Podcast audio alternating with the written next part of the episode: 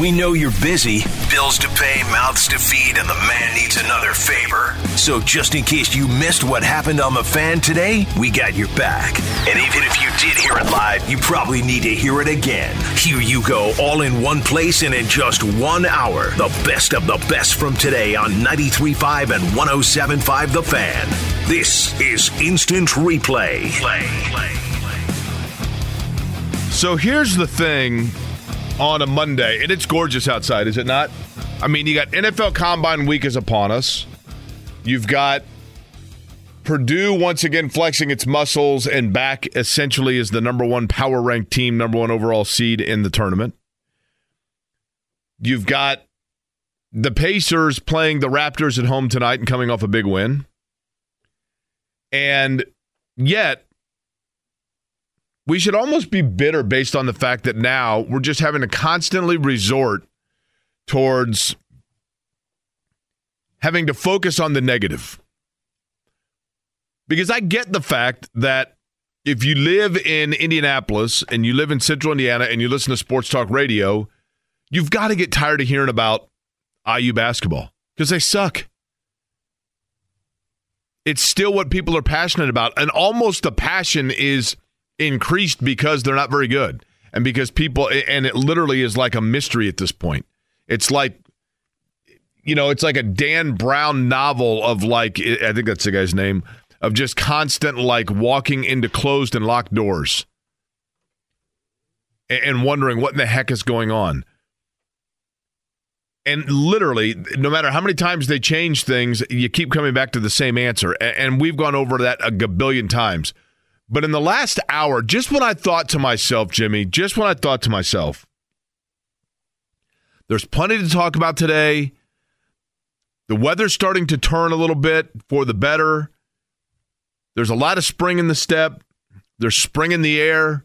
got, the, got, got a short sleeve shirt and shorts on today. You do. And just when I'm excited about all of that, Mike Woodson comes out and again just says something so incredibly dumb. And you're like, well, here we are. And I did. Th- this isn't how I was going to start things today, but I- I'm going to get right into it. And there's a lot to be excited about today. There's a lot to be happy about, and, and we'll get to that over the course of the show. My name is Jake Query, by the way. Jimmy Cook, you just heard his voice. Eddie Garrison here as well. Um, I'm back from Las Vegas. Went and saw U2 in the Sphere. It was very, very cool. I'm sure we'll talk about that a little bit over the course of the show. But Jimmy, let's begin with the positives, okay? And, and in quick order, quick fashion here, I guess, okay? Over the course of the weekend. Uh, Pacers, nice win for the Pacers, right?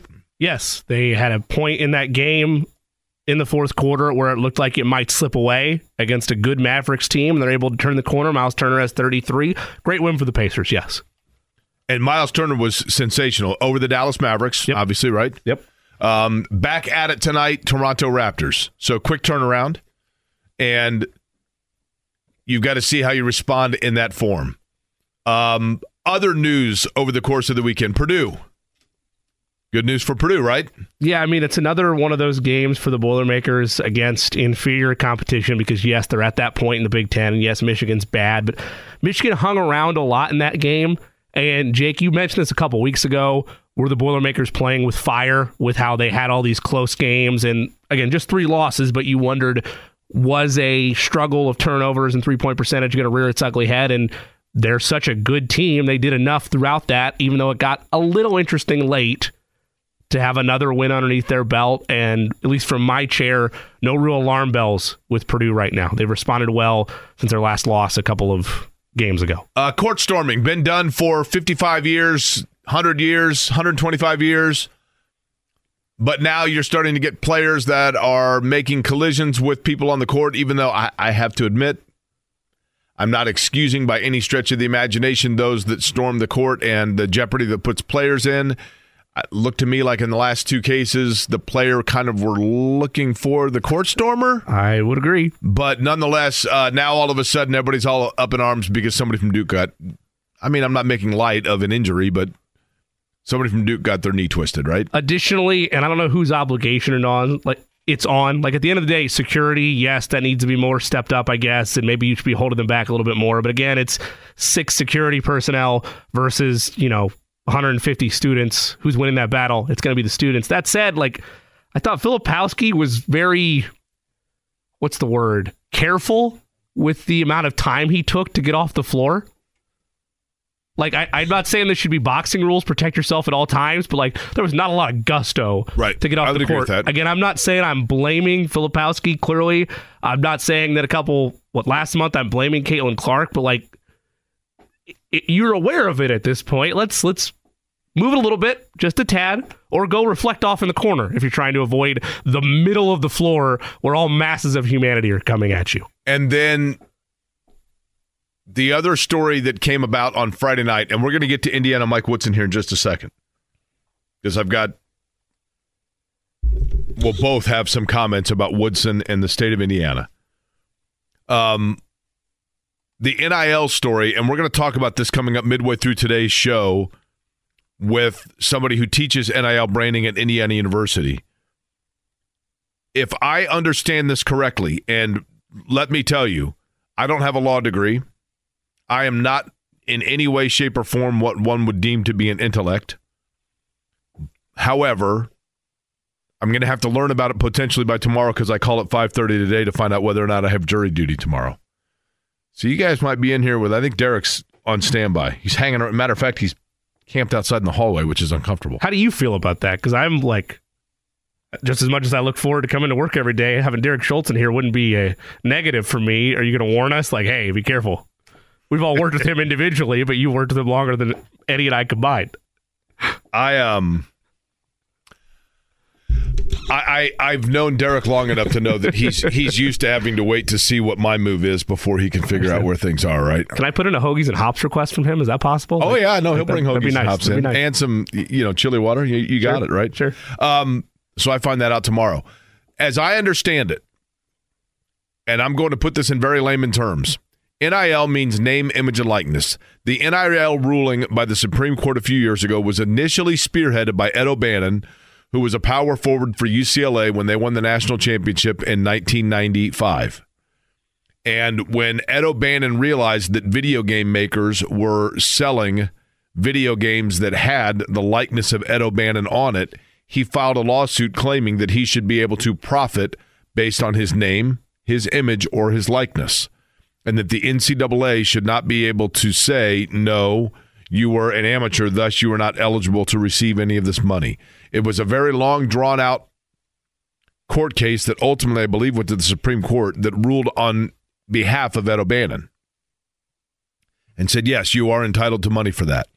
That opened the door for athletes to be able to collect money if it was related to their name, image, and likeness. And the NCAA had to basically sit back and allow that to happen. But the rule was that you were allowed that money once you signed with a university. Um, or maybe you know, like in the case of Kel'el Ware, eh, if I'm not mistaken, I think what what was happening was players were saying, "I want NIL money from your school, but I want X amount up front just to like look at your school." As I understand it, my understanding is vague at best. But in the state of Tennessee and the state of Virginia, I believe it was, athletes filed suit against the NCAA saying there should be no restriction on this.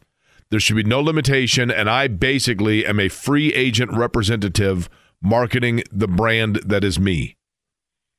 And that ruling came out Friday that, in fact, they are correct. And thus, college basketball now is indeed 100% free agency, and a player's value is the market value.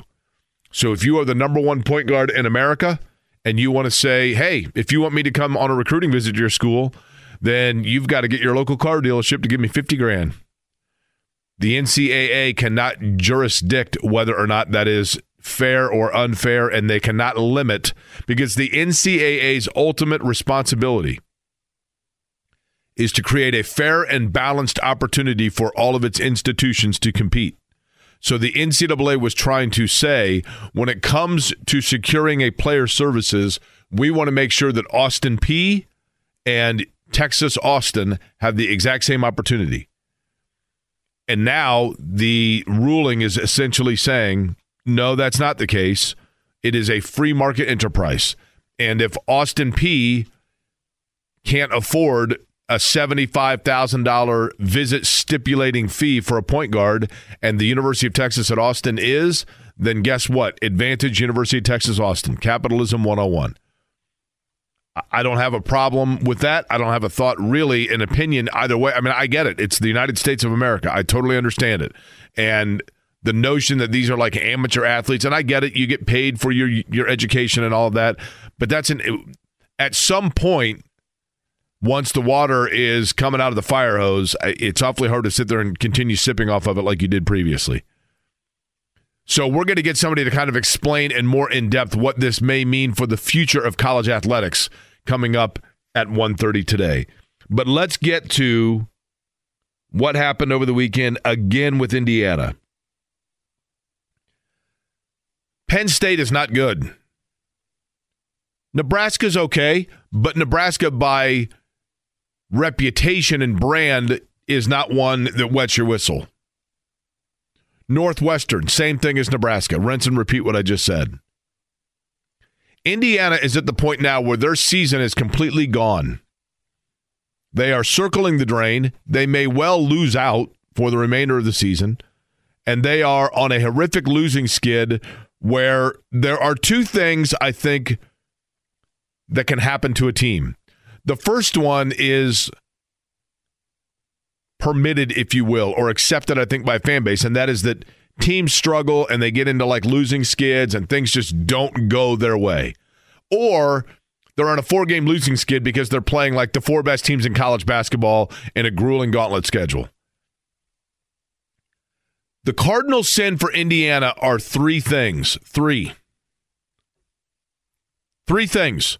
Three cardinal sins of college basketball. I don't care whether you're Indiana, you're Oregon, you're Texas, you're, I, I don't care who it is. There are three cardinal sins in college basketball. The first cardinal sin fouling a three point shooter at the end of a game. Aside from that, the although if it's a three point shooter and well, you're up three, and the, the cardinal sin is the four point play. I should clarify right, that. Right. But yeah, sorry, go on. The three cardinal sins. Okay, the first is losing to teams that your fan base has become accustomed to beating. Teams that your fans say that at the beginning of the year, you look at the schedule and you go, yeah, okay, there, there's a win. I'm not saying this is the case in 2024, but the reality is this Indiana is a university and a fan base that is stuck in living and resting on laurels and tradition. And part of those laurels and tradition are placing the other schools in the same categories with which you have always felt historically and tradition based are where each slot each school goes into. And forever, forever, the two step of going to Northwestern and Wisconsin were an automatic victory. Automatic victory. It was a given when you had Northwestern on the schedule. There's a win. And when they came into the Big Ten, because they're not part of the, you know, quote unquote old school Big Ten, Nebraska and Penn State, who were brought to the Big Ten for football purposes, same thing. Those are wins. And I know Penn State's had some good years, and Nebraska, Fred Hoiberg's a good coach. And they, you know, I thought Miles did a nice job with them. But nonetheless, the, the Indiana typical the brand States. of Indiana yes. is that those are wins. The Indiana's, the Michigan States, the Michigans, the Purdue's. Look at the Penn States, the Nebraskas, the Northwesterns, and say W. Yes. Correct. Cardinal sin number one: losing those games that are supposed to be absolute wins. Okay. Cardinal sin number two: apathy. People that live in Indiana, snowy, cold, winter Indiana, for a long time in this town, we have rested on the Indianapolis 500 in the spring, Pacers basketball when they're playing in the playoffs, also in the spring, and the Indianapolis Colts and trying to make runs that that go into hopefully the holiday season. But that first trimester of this of the calendar year, we rest on college basketball. And for Indiana fans, it kills them to see Purdue being able to buy into that mostly because Indiana fans don't want to be apathetic about Indiana basketball. They don't. They don't want to not care. But more and more they don't. And part of the reason they don't is because they see a roster of guys that look like they don't care. Mackenzie Mgbako had a possession in that game at Penn State defensively that was the most lackluster, ridiculous, laissez faire. I could not care less. Who am I playing for again? I forget which school I transferred to. Attitude that was inexcusable. Did not care. Apathy. You're out there getting beat by Penn State by double digits. Penn State getting swept for the year by Penn State, and you don't care. First time since 09. And if the players don't care, the fans don't care. And if the fans don't care, the media shouldn't care. But we care because fans don't care, which makes us care because that means truly they actually kind of do care. Total, like losing the fan base is cardinal sin number two. And then there's cardinal sin number three. And this is Indiana's ultimate sin. Oh, Indiana's colors are no longer cream and crimson. We will fight for the cream and crimson. No. You're talking now, about the fear of God now jerseys? it's the cream and cardinal. Ah. Because Indiana's defined by cardinal sin. Cardinal sin number three is the biggest of all that the fan base, I don't care who you are. I don't care whether you are a parent, you're a teacher, you're a student, you're a broadcaster, you're an engineer, you're a street cleaner, I don't care who it is. The one thing that all of us want in life doesn't mean that we necessarily adhere to it ourselves every day, but the one thing that we want from those around us, from our significant others, from our coworkers, from our bosses, from our educators, the one thing we want is accountability. Indiana has none of it. None of it. The only accounting going on in Indiana right now is at the Kelley School of Business. Indiana University and their basketball program has zero accountability. None. Because let me play for you what Mike Woodson said earlier today. Let me play for you what Mike Woodson said earlier today, and we're going to play it like three times and break it down because this is the biggest walking contradiction of all time. Mike Woodson. Shall we break out the elixir? We don't even need the elixir for this, Eddie. We don't even need the elixir for this because it needs no interpretation because it's so clear. Here's Mike Woodson earlier today when asked about who's ultimately responsible for this total train wreck of a season in Bloomington for IU basketball. Sometimes coaches don't want to take the blame and they want to put it all on the players. I'm not that type of coach. Even though I don't miss jump shots, wide open shots, and don't miss free throws. I'm still a big part of it, and you know I take a lot of responsibility. So all I can do right now is continue to work with my team and try to put them in the best position possible to be successful, and hopefully they'll come through for us. Hopefully they'll come through for us. I'm going to pretend that I'm accountable. But guess what? Let me list for you the reasons why we're not performing well. And then I'm going to passive aggressively imply to you that I actually have nothing to do with any of them. And then at the end, let me passively aggressively pawn all responsibility for our future four games, all of which everybody's now expecting us to lose Wisconsin, Maryland, Minnesota, Michigan State. I've already set the table that if we lose those games, it's not on me because it's it wasn't up to me to come through. I just got done telling you guys, play that again, Eddie. Play this crap, this total crap. Play it again right now. Sometimes coaches don't want to take the blame. Okay. They want to put it all on the players.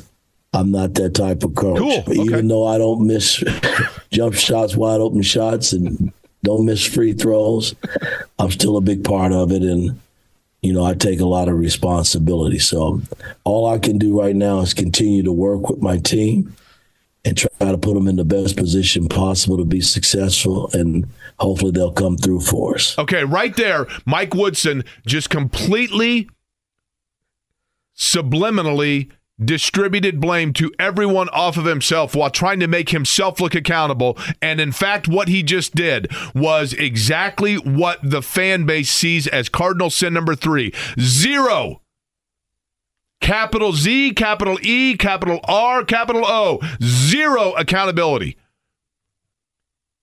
I'd like to, I'm going to tell you there are other people that say that they pawn stuff over on their players. I don't do that. I don't do that even though I don't miss shots, miss three pointers, turn the ball over. I put my guys in position and then it's up to them to deliver for me. And hopefully they'll do that. What? Here's the thing. I don't know what Mike Woodson's favorite soft drink is, but I'll bet it's not Diet Coke. You know why? Why is that? Because he drinks Coke zero. Because that's his level of accountability in that program zero. And the biggest cardinal sin of all, those three cardinal sins wrap into cardinal sin number one. The biggest of all is that in Indiana now, unfortunately, is at a point of no return. They just are. They're at a point of no return. Fans have teetered and teetered and teetered. And at this point, I think there are fans that would rather see Indiana lose out so that the message is finally sent that they have to make a change at the top than there are fans that want to see them try to salvage something, get into the Big Ten tournament, stay over 500, get beat in the Big, Big Ten tournament, go home, see who transfers, come back, and try and, and run it all over again. Indiana's biggest problem right now is that people are totally checked out, and that includes their roster. And by all account, it appears as though it includes people within the program. People are checked out, and you can't come back from that. It is it is crossed over. And look, I don't know Mike Woodson. Mike Woodson, for all by all account, is exactly what you would want. I, I get it. I get why he was brought in. He's an Indianapolis product. He's an Indianapolis public school product. I love that. He's from Broad Ripple. I love that. He was a fabulous player at Indiana. Not his fault that he was in an era sandwiched in between obviously an, an undefeated season and then another national championship. But Mike Woodson himself should know. When Mike Woodson sits back and realizes that the chairman of the board of trustees is Quinn Buckner – Mike Woodson was a better player than Quinn Buckner, but Quinn Buckner was a point guard leader on an undefeated national championship season. When Mike Woodson sits back and looks over to his right and sees Calbert Cheaney, Calbert Cheaney was a fantastic player, one of the best ever. Mike Woodson was probably as good a pure natural scorer in his era as Calbert Cheaney, but Cheaney played on teams that went to Elite Eights and were denied once by an official and once by an injury, perhaps, national championships. And Mike Woodson played in an era at kind of at no fault of his where it was transitional and there wasn't necessarily the elite level talent around. There were some issues that took place, you know, on the teams that he was on. But Woodson, of all people, should know what happens when there is a small era where the fans kind of get checked out a little bit because that alone has caused people to forget what a great player he was. He was a great player, but he was a great player on mediocre teams. And so it gets lost in the lore. Of all people, he should understand what happens when teams underperform or eras underperform. And again, I don't know him personally. I have no reason to believe he's anything other than a, a, a, good person. I know people who know him well. I know people who've worked with him very closely. I know people who endorsed him as the head coach, made phone calls for him, people that I like and trust and respect a great deal. So I don't think by any stretch of the imagination that he's clueless. But in this regard, he's clueless and he is absolutely holding no one accountable, notably himself. He dressed that as accountability, but absolutely missed the boat on that. And that right there, that entire soundbite encapsulates everything that's wrong with Indiana basketball because it's window dressing, it's BS, and it's totally transparent.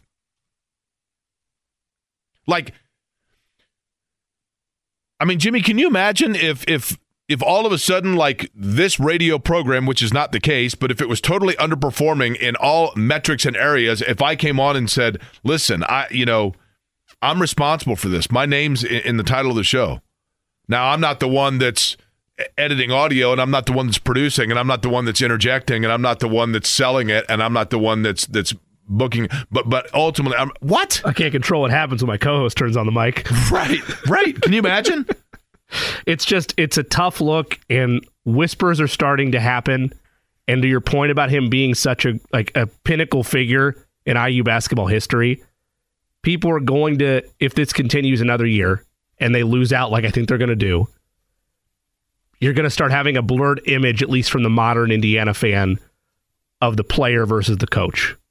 Because if the whispers are already starting in year two and a half, nearing the completion of year three, and this goes to a fourth year without any clear guard help or guard salvation on the horizon, if he's still here next season, 2024 2025 is going to be a sad day in IU basketball history, at least if he's here, if, if Mike Woodson's there next year, they got to win 25 games, right? They got to be right back up towards the top, or else people are going to be like, look, there's, there's just no turning yeah. back now, right? No turning back. I'm sure Don Fischer's thrilled to be joining this conversation. No doubt. Uh, he joins us next. Again, big show lined up. Yes, I will talk about um, at some point, kind of address the sphere and my Las Vegas question last night. I've been thinking about this ever since I saw the tweet. Like four, I, I, mean, literally, like I was on a flight for three hours and people were guessing the entire time. So my question was this: I'll throw it out right now, and you can continue to guess at Jake Query on X, Twitter, whatever. I went into the Forum Shops on the Strip in Las Vegas. Went into a major sports merchandising store. Asked to see the manager. Manager comes out. I said, "Look, you are in Vegas. The American masses are constantly going past. Here's what I want to know. Tell me the Major League Baseball team." the NFL team and the NBA team, one of each, one of each league, that has the fewest resonance with you, the one that the fewest people ask about, look for, purchase, talk about in your store. And he goes, right now, I can tell you right now what it is, no doubt. And he gave me one team for each league. And I threw last night on X, Twitter. If anybody can tell me all three, I will buy you the hat of your choice of one of those three teams. Like nine people have come up with two of the three. No one, no one guessed all three. Not one. But I'll reveal the answer later today. Don Fischer next. It's the best of the best from today's broadcast lineup. Instant replay continues in a moment on 93.5 and 107.5. The Fan.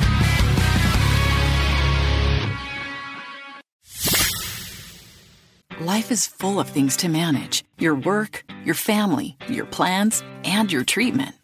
Consider Kesimpta, ofatumumab 20 milligram injection. You can take it yourself from the comfort of home. If you're ready for something different, ask your healthcare provider about Kesimpta and check out the details at kesimpta.com. Brought to you by Novartis Pharmaceuticals Corporation. Life is full of things to manage your work, your family, your plans, and your treatment. Consider Kesimpta ofatumumab 20 milligram injection. You can take it yourself from the comfort of home. If you're ready for something different, ask your healthcare provider about Kesimpta and check out the details at kesimpta.com. Brought to you by Novartis Pharmaceuticals Corporation. This is Instant Replay. This afternoon on Query and Company. Over the weekend, though, on Friday, the headline Federal Judge's NIL ruling throws NCAA into chaos. Quote, turning upside down. A preliminary junction, injunction could be a boon for college athletes. A federal judge, this from the New York Post, ruled on Friday that the NCAA cannot enforce its name, image, and likeness rules that block student athletes from negotiating deals with boosters. It took me nearly 30 years to graduate from college and seven attempts to graduate, or, or excuse me, pass algebra. So I knew I needed somebody who could explain this in more simplistic terms so that I could understand it. So Les Morris who's an adjunct professor that essentially created a class at Indiana University in NIL media branding, joins us on the program. Les, always a pleasure. How are you?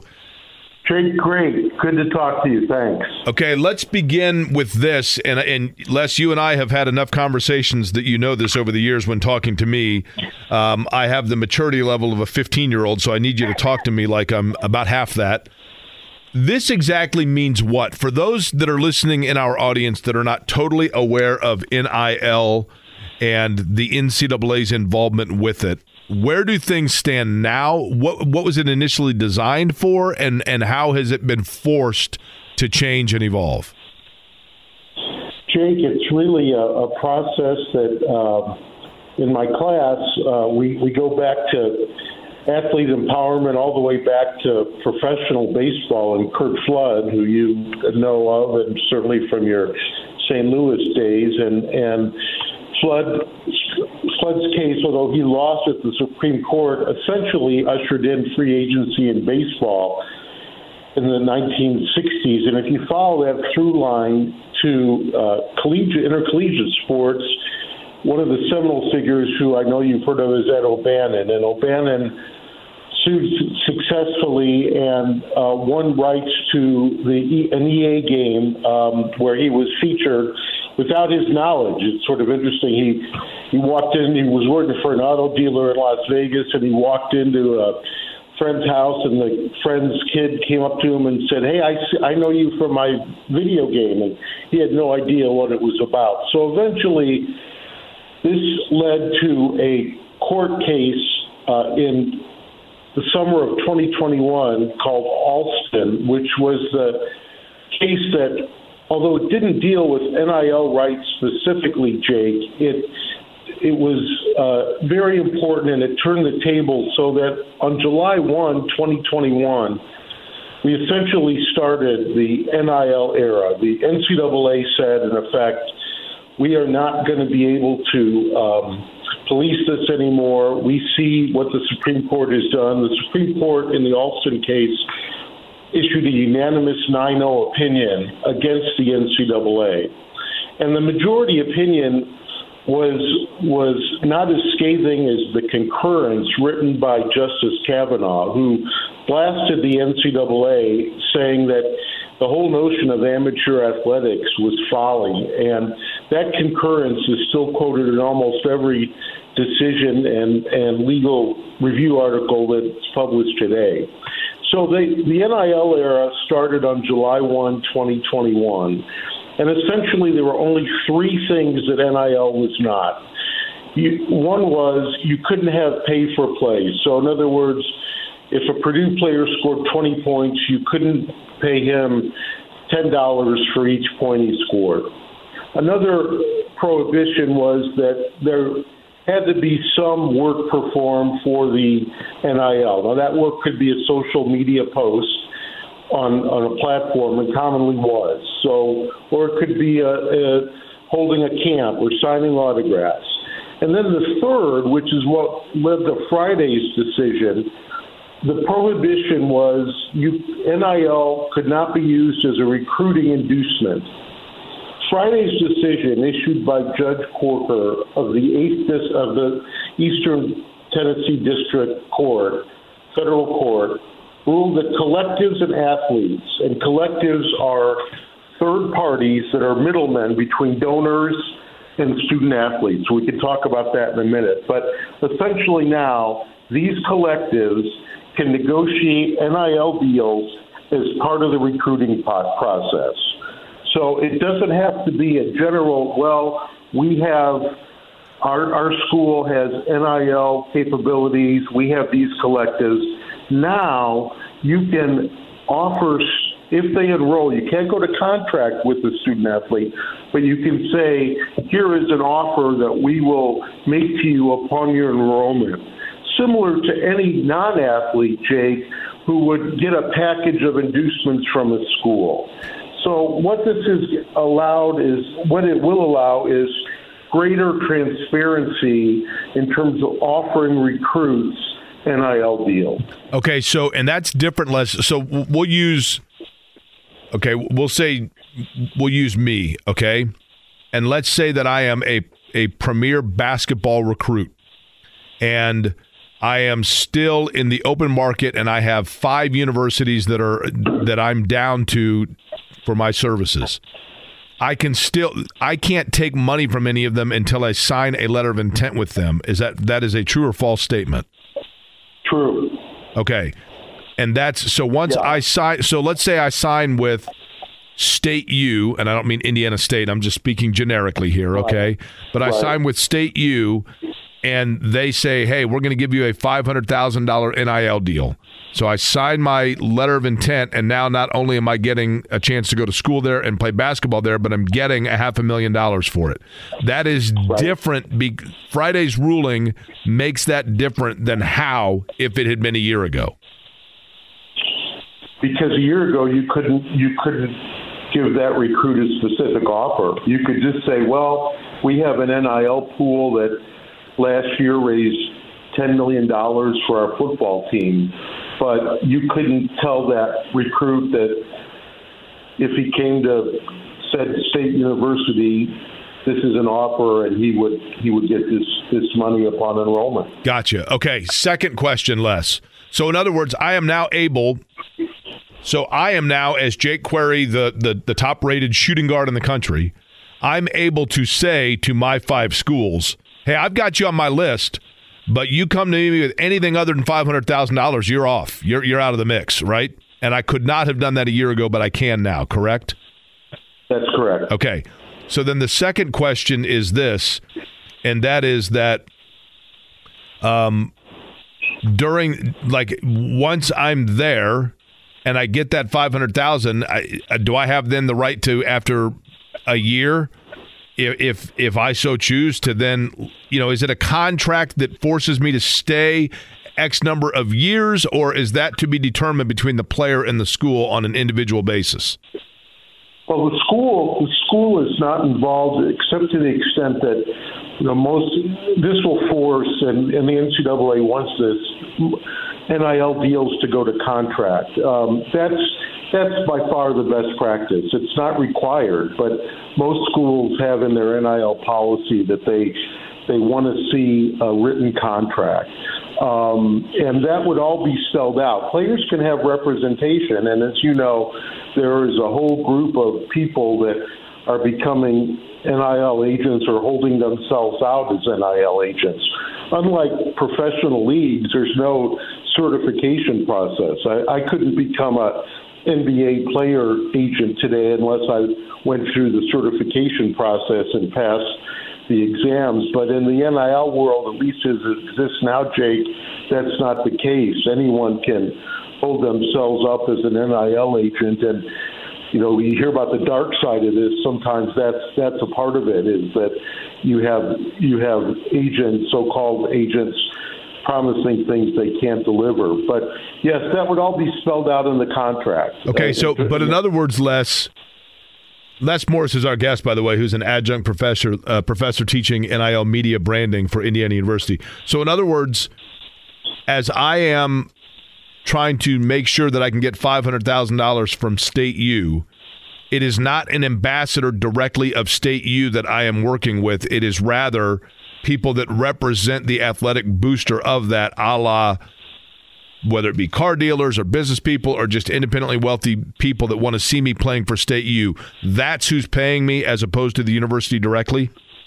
That's exactly right. And that's really an important point because it's not the university, it's the collective. So, in other words, think of the collective as a funnel. Donors, donors fund money into collectives. So, like at, at, Purdue, there's the Boilermaker Alliance. At, at um, Indiana, there's uh, Hoosiers Connect and Hoosiers for Good. And then those intermediary organizations pay the players. So the contract, the, the school is out of it. They're, I mean, they review it.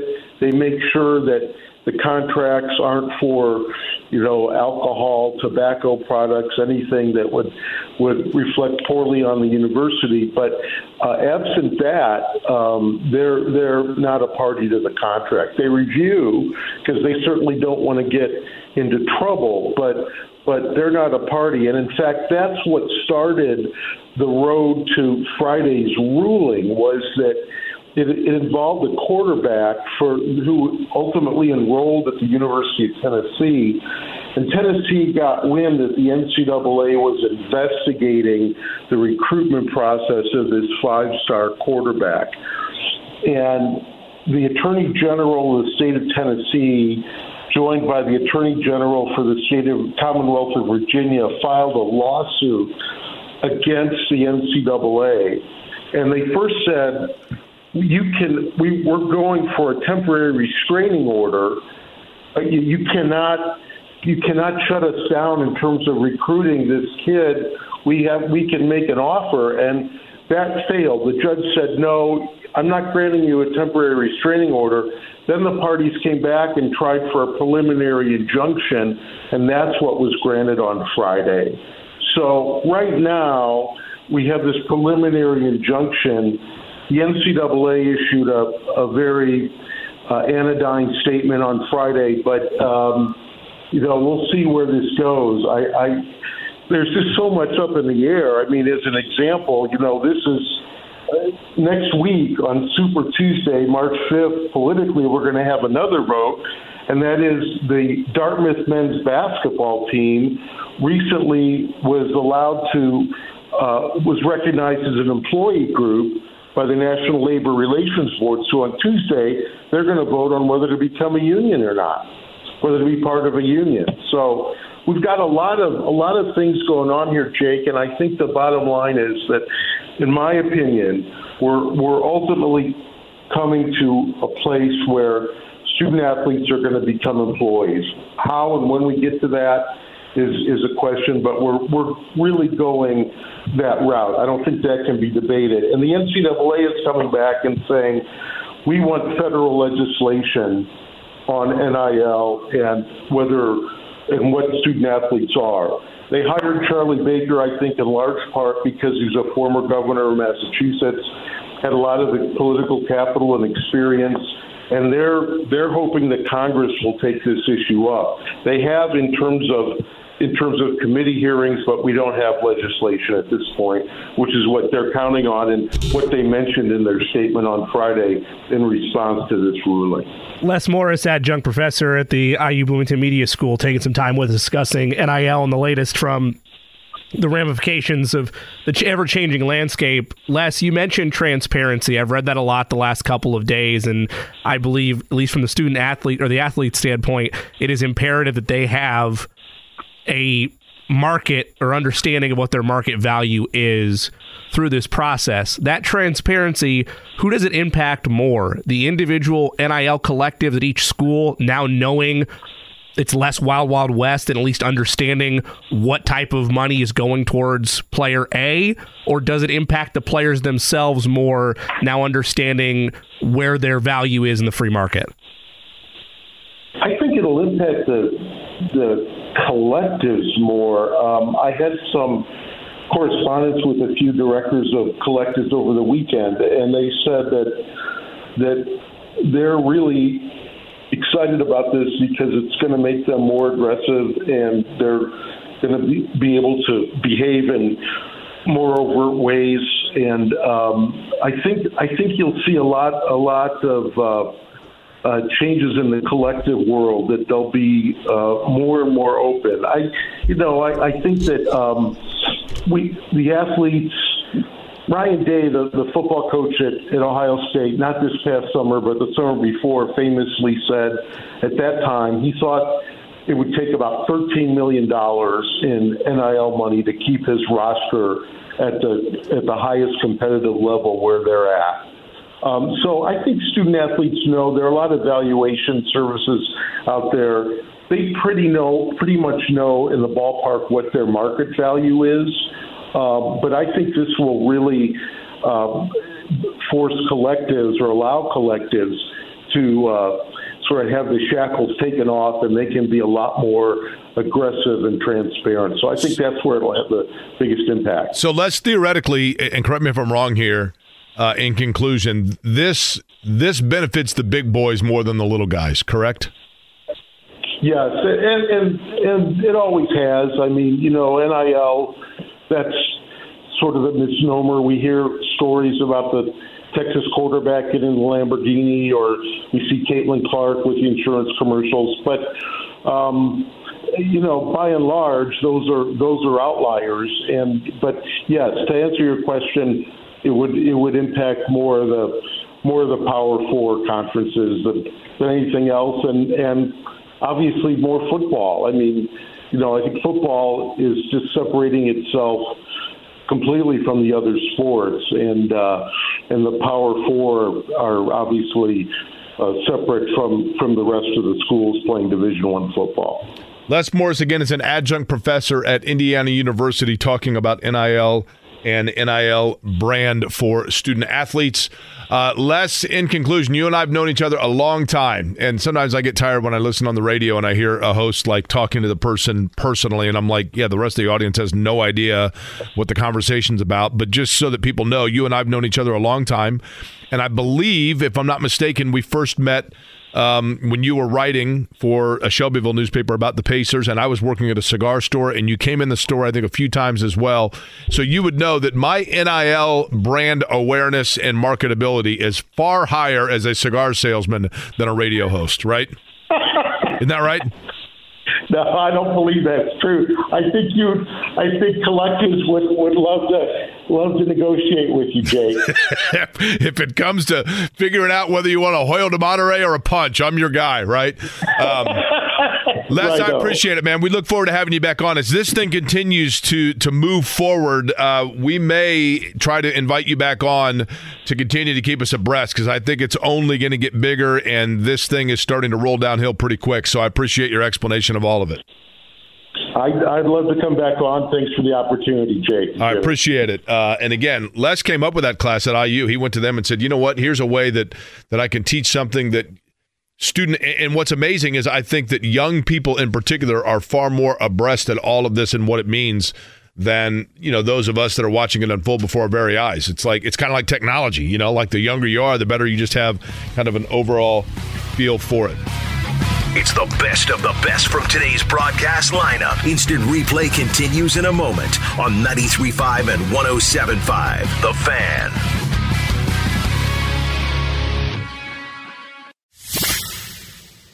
Life is full of things to manage your work, your family, your plans, and your treatment. Consider Kesimpta, ofatumumab 20 milligram injection. You can take it yourself from the comfort of home. If you're ready for something different, Ask your healthcare provider about Kesimpta and check out the details at kesimpta.com.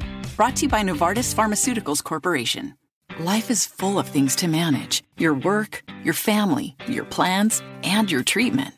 Consider Kesimpta, ofatumumab 20 milligram injection. You can take it yourself from the comfort of home.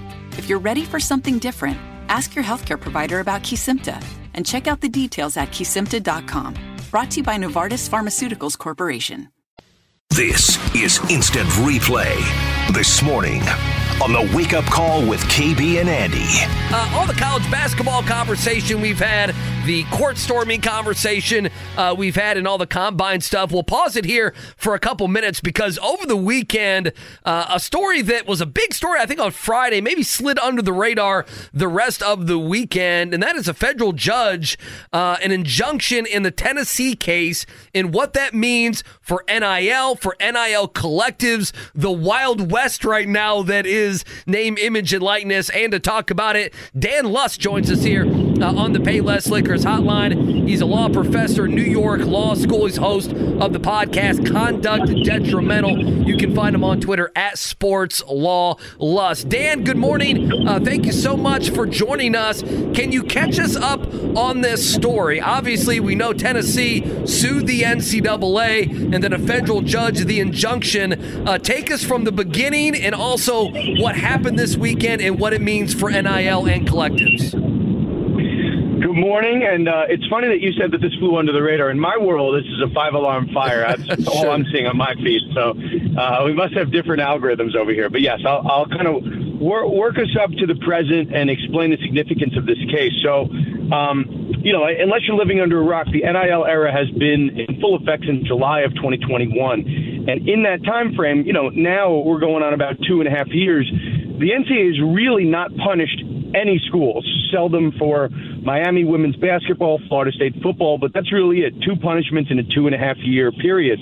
So what happened really in February of 2024, very recently, there were two announcements. One that Florida University was being investigated for potential punishment, um, and that would be the third we'll say, investigation or punishment in the state of Florida. And then it was announced that Tennessee University was being investigated for a uh, potential infractions relating to one of their collectives. And the collective is a, a very fancy way to say boosters that have pulled their money together to try to pay college athletes. So Tennessee is the first investigation of a, of a high profile magnitude that was announced outside of the state of Florida. And what happened is Tennessee's attorney general said, listen, state law allows us to do this, and the fact that the NCAA says that we can't is in conflict with our state laws, and we want to therefore in the NCAA's ability to punish us as Tennessee. And all the states around the country were looking at this because this is uh, very apropos around the country that state law allows this to happen, and the NCAA's rules are in violation of state law. Um, so this was a, a, lawsuit that was filed really earlier in February. Um, and what we had on Friday, late Friday afternoon, is the judge agreed with Tennessee and said, listen, we are going to enact a preliminary injunction, what you might call a, a temporary restraining order. We are not going to allow the NCA to punish or otherwise investigate schools where it conflicts with state law. So I'm happy to break it down further, but the NCA is very much, uh, let's say, have, they have these big fangs like they were vampires. We've now filed the fangs down, and they have no teeth for the foreseeable future to punish any schools for these types of infractions. What's the next move for the NCAA then in all of this? You know, it's twofold. They can certainly appeal this, right? So it's not a final ruling. They can send this up to the next uh, level of courts in Tennessee. It's a federal court case, and they could get even higher. Certainly, number one, uh, and number two, what I think is the more realistic option um, is that Tennessee is or Tennessee's lawsuit here is going to force the NCA to try to go to Congress, get in their hands and knees, and beg for what we would call an antitrust exemption. That's that's where this is all coming from. The NCA's ability to curtail competition in the sake of saving amateurism the courts don't agree that the NCAA can do this, but if Congress says, yes, the NCAA can do this, and they have a right to curtail competition in the sake of preserving competition, preserving amateurism, that's the NCAA's trump card, so to speak. Um, you know, they've tried, I think, upwards of 10 times to go to Congress, but this is something that might be a game changer for Congress to say, you know what, maybe it's time to save the NCA. But so far, at least, Congress hasn't felt the need to do anything. They've had a whole bunch of nothing, 10 congressional hearings, and no federal laws to speak of, no antitrust exemptions. But I think that's the NCA's next move here. And certainly they've appointed Charlie, Break, Charlie Baker to be the new NCA president. He's a former governor of Massachusetts. That's the political power you, you brought this guy on board for. And I, I think that's the, the NCAA's next chess move here. Again, he's uh, Dan Lust, Sports Law Lust. You can follow him on Twitter. Join us here on the Liquors Hotline. Dan, is this just me and the rich get richer, the collectives that had the most money and were willing to, whatever, fudge some rules uh, prior are now certainly have uh, handcuffs off with all of that? Yeah, and, and I, I think it's a fair point. point, and I think, you know, people are saying the floodgates are open, and I'm like, well, I'm not sure how much these collectives were scared of the NCAA beforehand. So, sure. you know, I don't see such a seismic shift.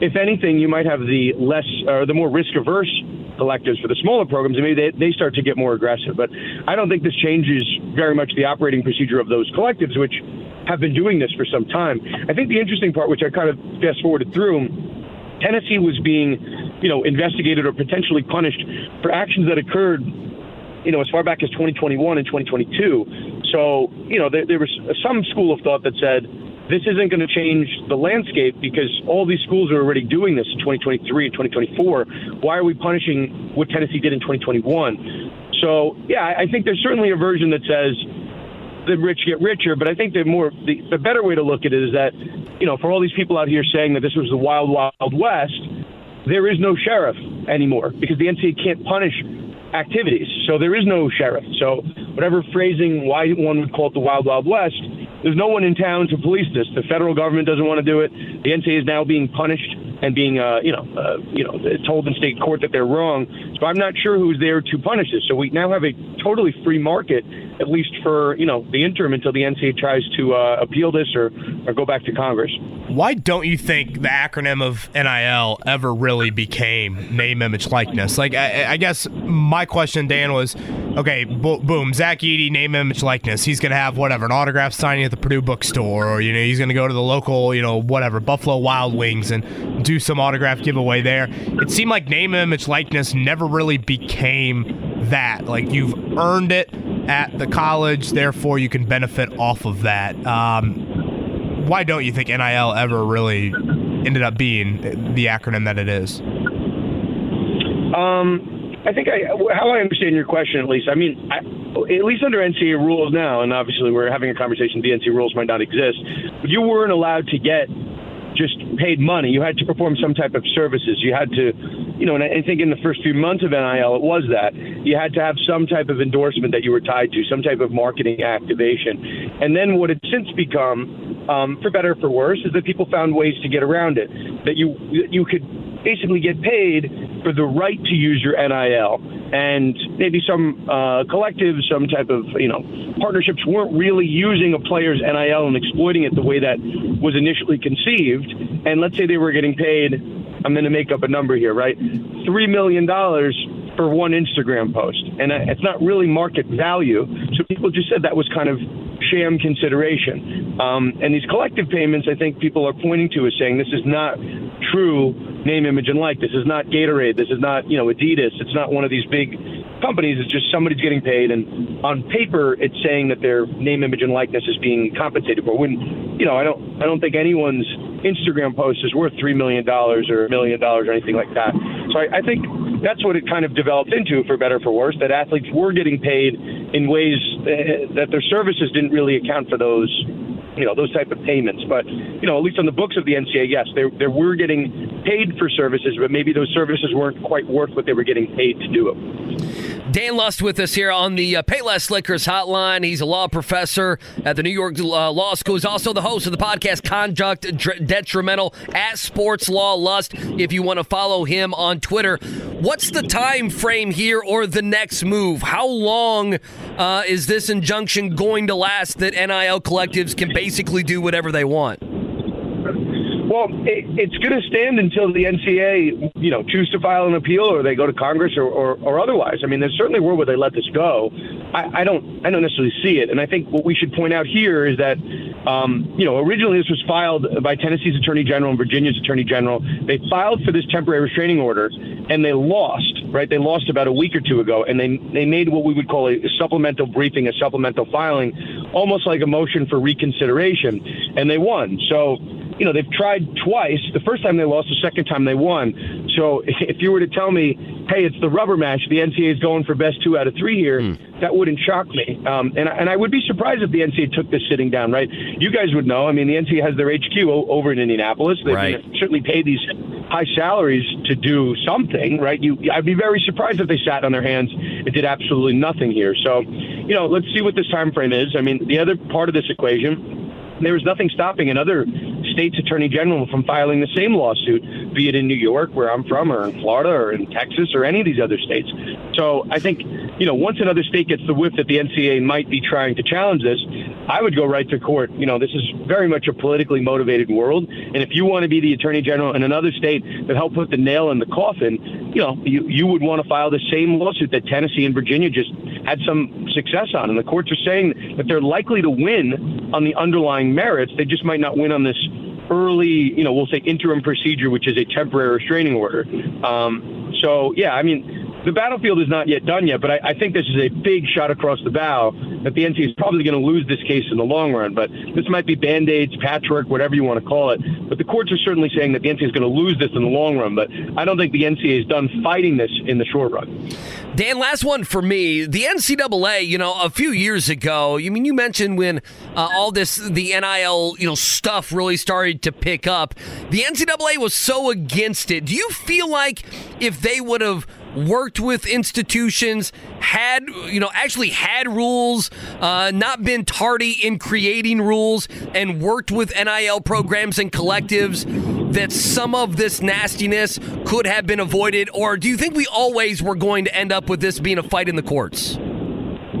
I'm I'm really happy you asked that. It's a point that gets lost a lot now that we're almost you know three years into this world. The NCAA was very slow to act. The first domino here was really a case, the Ed O'Bannon case, you know, now, now dating back almost 10 years, but it was that NCAA video game case that basically said that players have a right to be compensated for their name, image, and likeness. That's been on the books for almost 10 years. So we can go back and say, hey, July 1, 2021, the NCAA was caught flat footed. They didn't know what to do. That's just not the case. That's just not factually true. The NCAA had plenty of time to prepare for this, and they dragged their feet. And what happens is, when, you know, truthfully, state law, um, be it California, Florida, a number of different states, about half the states across the country, passed their own versions of NIL law with slight variations that created this kind of fragmented landscape, which led to the chaos that we're in right now. Tennessee's law might be different from New York's law, and New Jersey's law, and Florida's law. So those laws were only created because the NCAA failed to act and failed to recognize NIL. So yeah, I think NCAA had their own version of NIL. I don't think these states would have wasted all these resources trying to create the patchwork that was left, but the NCAA abdicated the, the field. So, yeah, I think 100%. This is, you know, I'm I'm from New York, guys, and I know you guys are football fans. This is very much like Plaxico Burress shooting himself in the foot. This is a self-inflicted wound that was very much avoidable if the NCAA had just gotten in front of this. But they kept kicking the can, they kept punting, and then the state state law, state actors came in and, and forced their hand. So I'm I'm certainly not one that says we needed state government in this, but the NCAA left really no alternative for the space. Dan, last one. How many states will you will fall in line? You think with Tennessee and Virginia? Is this pretty universal across the entire U.S.? Well, the question is whether a state wants to waste the resources filing this type of lawsuit. If they think that Tennessee and Virginia's attorney general have done enough and the NCAA is going to act on their own, they're not going to do it, right? It's always a question of budgets and who wants to waste the time filing these lawsuits. Um, you know, I, that's that's I think the waiting game here. Do I do I think all 50 states could do this? Yeah, I do, but I do think there are more important things than you know uh, college basketball or college football. Um, but I, I would expect at least one or two other states follow the lead. There was a big case in North Carolina about transfer restrictions, and eight attorney generals uh, joined that case. So um, that, that does show you there's an appetite for further attorney general action. So I'd be surprised if no other states filed suit. Um, you know, at this point. Well, if you want to get elected in SEC country, you'll know what no to kidding. do on that end. Dan Lust, Sports Law Lust on Twitter. Dan, always enjoy our combos. I know they don't happen too often, but great stuff per usual. My line is always open. Happy to help, guys. Thanks again for listening to Instant Replay because second helpings are always best when the main course is still fresh. Instant Replay on 93.5 and 107.5 The Fan.